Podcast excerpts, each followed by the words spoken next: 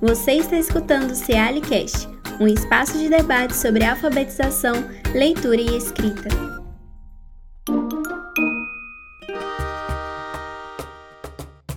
Olá, meu nome é Sara Mourão, eu sou membro pesquisadora do Centro de Alfabetização, Leitura e Escrita, o CEALI, da Universidade Federal de Minas Gerais. Hoje estamos aqui para dar continuidade à série do CEALCast sobre a aprendizagem da língua escrita na educação infantil. Nos episódios dessa série, nós já conversamos com a professora Carolina Perrussi sobre a ludicidade e as atividades escolares e também sobre o papel das atividades de lápis e papel na educação infantil. Conversamos também com a professora Isabel Frade e Mônica Araújo sobre os usos de materiais impressos e digitais na formação das crianças pequenas. No episódio de hoje, eu e o professor Arthur Gomes de Moraes vamos conversar sobre a aprendizagem do sistema de escrita alfabética pelas crianças na educação infantil. O professor Arthur é titular do Centro de Educação da Universidade Federal de Pernambuco, onde atua também no CEL, o Centro de Estudos em Educação e Linguagem, e na pós-graduação em Educação. O professor Arthur tem se dedicado aos seguintes temas: a psicolinguística, didática da língua portuguesa, alfabetização, formação de professores e psicologia da educação.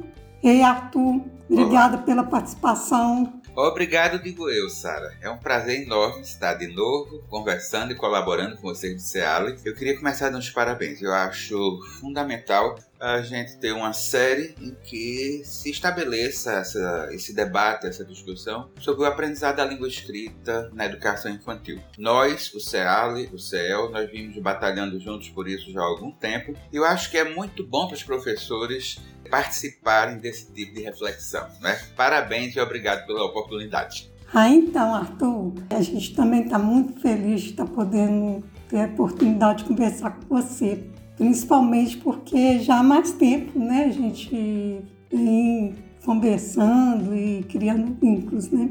Arthur, eu queria começar é, trazendo uma ideia. Quando falamos da aquisição do sistema de escrita alfabética na educação infantil, as pessoas logo pensam: ah, esse grupo da alfabetização vai começar a defender o ensino das letras, o desenvolvimento da consciência fonológica, as atividades que buscam fazer com que as crianças analisem as palavras escritas, Pronto, acabou o prazer de ler, acabou o prazer de explorar materiais escritos, acabou o prazer de lidar, de aprender a linguagem escrita.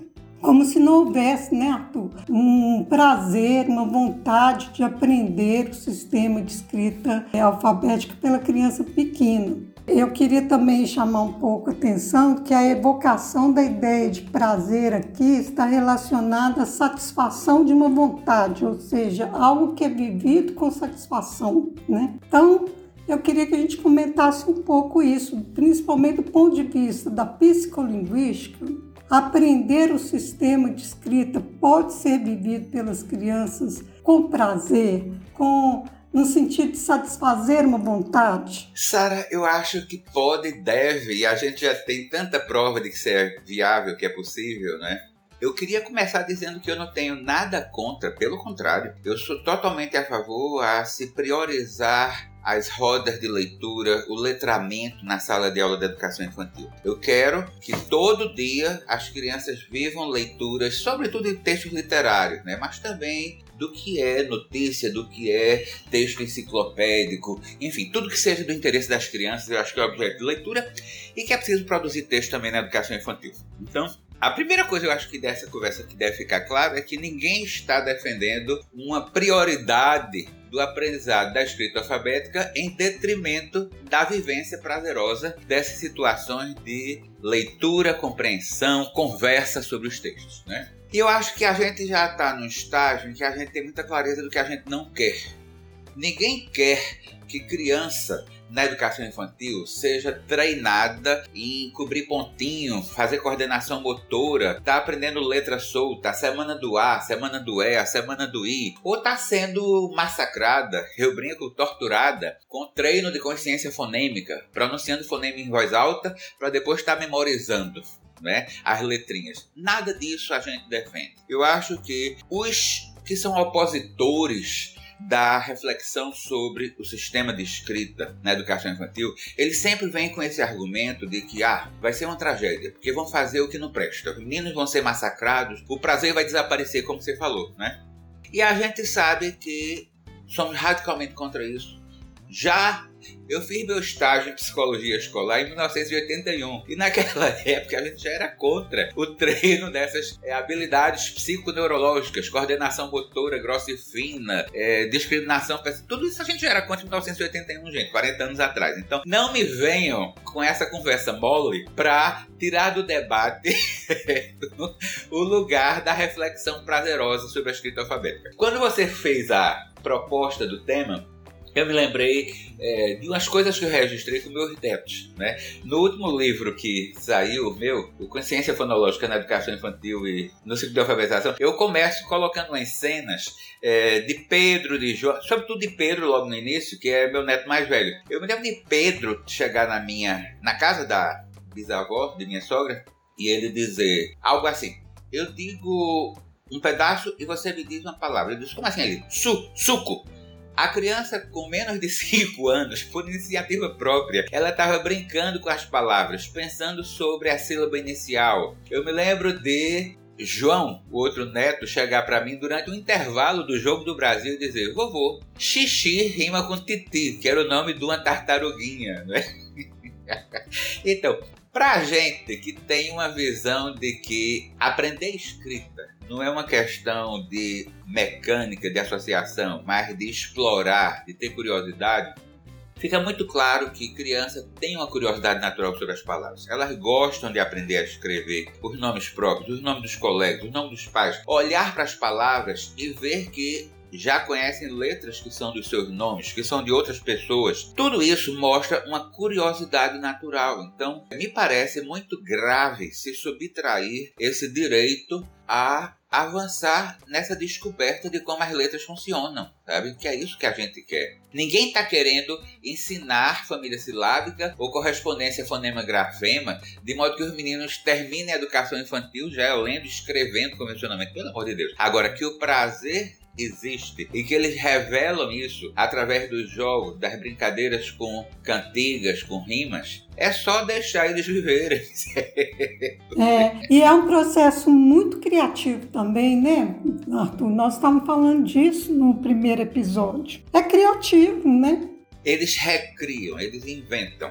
Né? É, você não se dá conta, e eu me lembro de cenas de outras crianças, está na mesa almoçando e tem gelatina. Aí a menina para, tem Tina, mamãe, a filha de Eliana Albuquerque, nossa colega. Eles estão a todo tempo aproveitando situações para poder xeretar as palavras, olhar no interior das palavras, pensar sobre os pedaços das palavras. E isso não implica que eles estejam pensando com sílabas, rimas. Voltando para o meu neto mais novo, o João tem um episódio que é ótimo ele estava querendo brincar, é, chegou pro pai, aí disse: Papai, vovô rima com cocô, não é?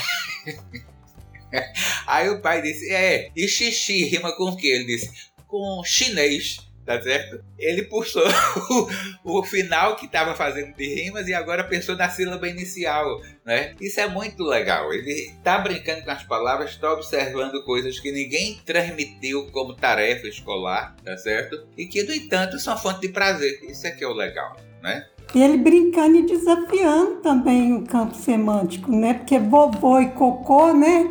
Poderia ser. Tem nada a ver. Na, não, poderia ser tomado como uma provocação, né? Mas é isso, ele queria provocar mesmo também, né? Eu tava junto. Né? É, é, é, é, a capacidade que a criança tem de expressar o que ela quer, né? É, observando a língua, né? Eles pensam sobre as palavras. Eu acho que é isso, sabe? Que é preciso deixar claro para quem queira fazer uma iniciação prazerosa na educação infantil sobre esse aprendizado da escrita alfabética. Né? Eles pensam, eles observam, eles xeretam, como eu digo, o interior das palavras. Eles xeretam, exatamente, eles xeretam, gostei. E, e, Arthur, essa ideia também de que, olha, o sistema está aí, é algo que é, é uma invenção cultural, a língua está aí, eles estão aprendendo a linguagem oral, eles não vão, eles não estão tendo trabalho de criar um sistema, mas de recriar, de, de descobrir de certa forma, né? Apesar que essa ideia também de descoberta é algo que a gente tem que é, prestar atenção para não tomar de um ponto de vista equivocado, né? É, senão deixa, vai descobrir sozinho, né? É, exatamente. Sem ajuda, né? Sem ajuda, sem ajuda, como se fosse possível, né? É, não. Isso é uma coisa também que, que a gente precisa parar para pensar quando pensa-se em criança pequena, né? Eu vou aproveitar então, já que nós estamos falando de, do, do jogo provocativo com os sons das palavras e focar um pouco a discussão na consciência fonológica. Né? Você falou aí do seu livro, que por sinal tem um título bastante provocador, Consciência Fonológica na Educação Infantil e no Ciclo de Alfabetização. Eu logo pensei, é, Arthur aqui, consciência fonológica na educação infantil.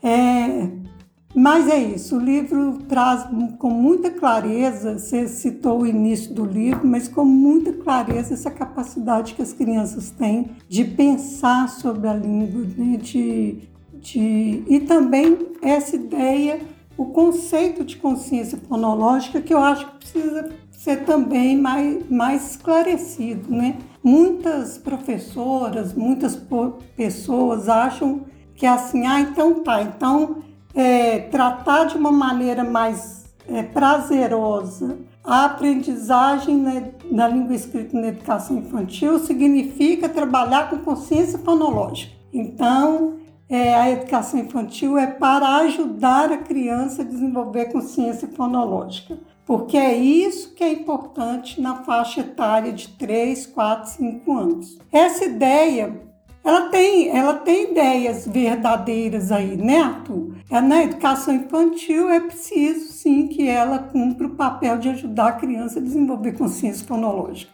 A consciência fonológica é sim importante na aprendizagem do sistema de escrita. E essa faixa etária, as crianças estão propícias querem, xeretam né, esse desenvolvimento, mas também uma compreensão incompleta do que seja consciência fonológica, né? Porque é como Exatamente. se a consciência fonológica fosse pré-requisito para a alfabetização e que fosse o lugar da educação infantil, né? É, eu sempre, é, no livro, Sara, e eu já vinha falando, engraçado que eu descobri isso cedo. Eu comecei a estudar consciência fonológica lá no início dos anos 80. A primeira pesquisa que eu apresentei foi ainda na década de 80. E eu via... Aliás, você faz um... Você faz uma síntese das, das pesquisas muito bem feita. No capítulo 2, eu acho, né? É, é no 2. E aí eu descobri cedo que é uma condição necessária, mas não é suficiente sabe? Você. Eu vou começar dizendo: um grande problema no Brasil é que a gente criou uma polarização. Por um lado, os que são seguidores, eu diria, ortodoxos, mais do que fiéis da psicogênese da escrita, que é uma teoria que eu abraço desde os anos 70, que, enfim, defendo, eles criaram uma posição radical de que consciência fonológica é coisa de método fônico, é coisa de quem trata a língua como código, então é o diabo, é preciso fugir dele, tá certo? E de fato, os defensores de método fônico, eles têm uma visão muito limitada de criança e de aprendizado da escrita alfabética, eles têm uma visão associacionista, se aprende recebendo informação pronta, repetindo, repetindo, sendo treinado. Né? Eu acho que não, é preciso ter uma visão construtivista, uma visão de evolução. Criança, para poder se alfabetizar, é, não adianta essa proposta de só fazer o letramento na, na educação infantil e chegar no início do ensino fundamental deixar a criança ser martirizada com o ensino de família silábica do que seja tá certo? Porque a criança tem que começar a pensar não sobre o significado das palavras, não sobre os referentes, os objetos no mundo, mas sobre os sons. Só que não é fonema. A grande tragédia é que os defensores de método fônico, esses que estão aí no Ministério da Educação, na Secretaria de Alfabetização, é, querendo impor exclusivamente métodos fônicos, eles têm uma visão bastante, eu diria, reducionista, bastante limitada, como se fosse necessário fazer a criança pronunciar fonema em voz alta, sendo torturada, e botar do lado a letra P para a criança memorizar, tá certo? Em lugar de ver que criança de início tem que observar que, eu sempre repito o mesmo exemplo, certo? Janela é uma palavra maior do que casa, apesar da janela ser uma partezinha da casa, tá certo? Aquilo que já se descobriu lá nos anos 80 também, do realismo nominal. Ela tem que parar de pensar nos objetos, ela tem que pensar nas sílabas. Não falando sílaba, mas ela tem que ver que pirata é parecido com picolé, que papai não tem nada a ver com parede, mas começa parecido. Ela tem que ver que João tem a ver com caminhão, que tem a ver com macarrão.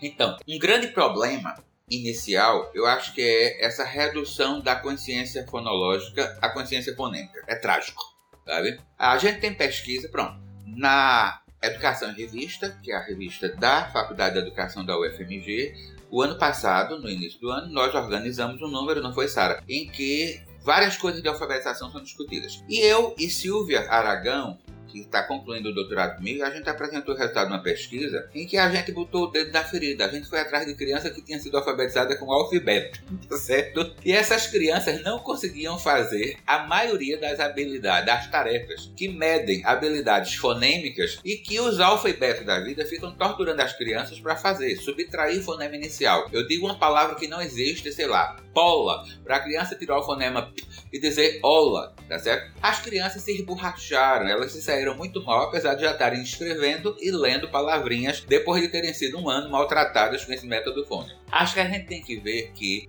a consciência fonológica ela precisa fazer parte de uma reflexão mais ampla sobre as palavras que interessam as crianças. Os nomes próprios, as palavras dos projetos. Ah, é, uma, é um projeto sobre, sei lá, bichinhos do jardim borboleta, formiga. Embora brincar com essas palavras, porque elas estão reaparecendo todo dia. E eles vão observar que as letras se repetem. Então, não é uma questão de ficar simplesmente, muito menos treinando fonema, tá certo? Mas é preciso fazer jogos, é preciso explorar as cantigas mas olhando também a forma escrita. Não para aprender a escrever convencionalmente da noite pro dia. Nenhuma criança vai aprender a escrever formiga porque eu coloquei a palavra lá na frente dela, seja com letra maiúscula, com purpurina ou não. Esses é, enfeites, eles não mudam a evolução, não é, gente? Mas é aí que eu volto para o tema. A consciência fonológica é uma condição necessária, mas não é suficiente. A criança vai ter que aprender uma série de coisas que aí sim a Emília Ferreiro tinha toda a razão. Existem coisas de ordem conceitual que a criança perceber que, primeiro, passar para uma hipótese silábica.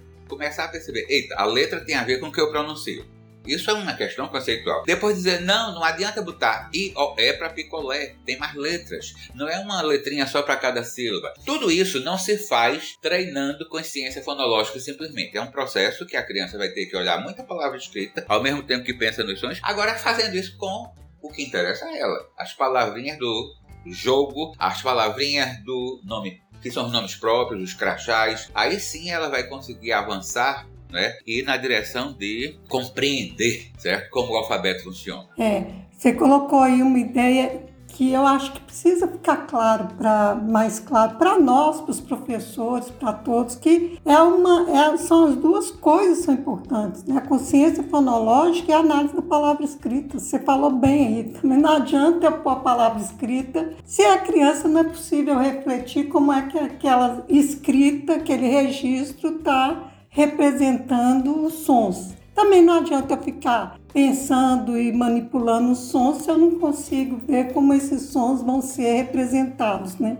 Então essa coisa também de, da relação do oral escrito e o que isso tem a ver com a consciência fonológica é importantíssimo os professores pensarem, né? Para também é, a gente é, ter mais clareza de que essa ideia do treino da consciência fonológica e, e você falou bem, né, da redução da consciência fonológica à consciência fonêmica, isso é a salvação ou isso é o que tem que ser feito lá na educação infantil, né? Deus me livre, né? Você tocou no ponto que eu acho que a gente precisa é, ver. As crianças precisam brincar com a forma escrita e com a forma sonora das palavras. E aí, eu acho que a gente precisa superar preconceitos. Somos radicalmente contra estar treinando a, a vogal A durante uma semana ou uma quinzena. A semana do A, a semana do E. Agora, não há nenhum pecado em as crianças aprenderem os nomes das letras. Elas aprendem se a gente não ensinar, elas aprendem, tá certo? E ter o nome da letra, em lugar de ficar simplesmente dizendo, ah, é a letra do meu nome, no caso Arthur, mas saber que é o A, quando eu puder olhar outras palavras, eu vou poder contar quantos A's tem, eu vou poder ver que tem a mesma coisa, certo? É, aprender nome de letras sem ser através de treino maçante é ter um objeto para refletir sobre os sons. Essa é a grande sacada. Não, Arthur, você você tocou, não, é, uma, é muito bom isso que você falou, né? Porque todo mundo tem nome, as letras também, né? Eu me lembro, é, eu vou tocar, assim, eu vou catucar o Catucar é bem nordestino. Cutucar o cão por vara curta, né? Eu me lembro quando eu comecei a colaborar. Na época eu estava colaborando com o Profa e vi alguns vídeos do Profa. Eu disse: Meu Deus, é o mundo das letras sem sons. As, as crianças viam as letras, não denominavam as letras e as letras não tinham sons. Eu acho que a gente tem que superar esse tipo de preconceito. E não se trata de estar tá treinando letras soltas. Se trata de ir observando as letras, aprendendo que elas têm nomes e poder olhar para as palavras e para os jogos de sonoridade que as palavras permitem, eita, rima, eita, começa igual, tá certo? Eita, tem uma palavra dentro da outra, tem pente dentro de serpente, tem peão dentro de lampião. É isso que vai ajudar as crianças a avançarem, sem que a gente force a barra para elas saírem alfabetizadas, ou elas não têm sequer que alcançar uma hipótese alfabética. Se alcançarem, ótimo, não tenho nada contra. Fico feliz, né?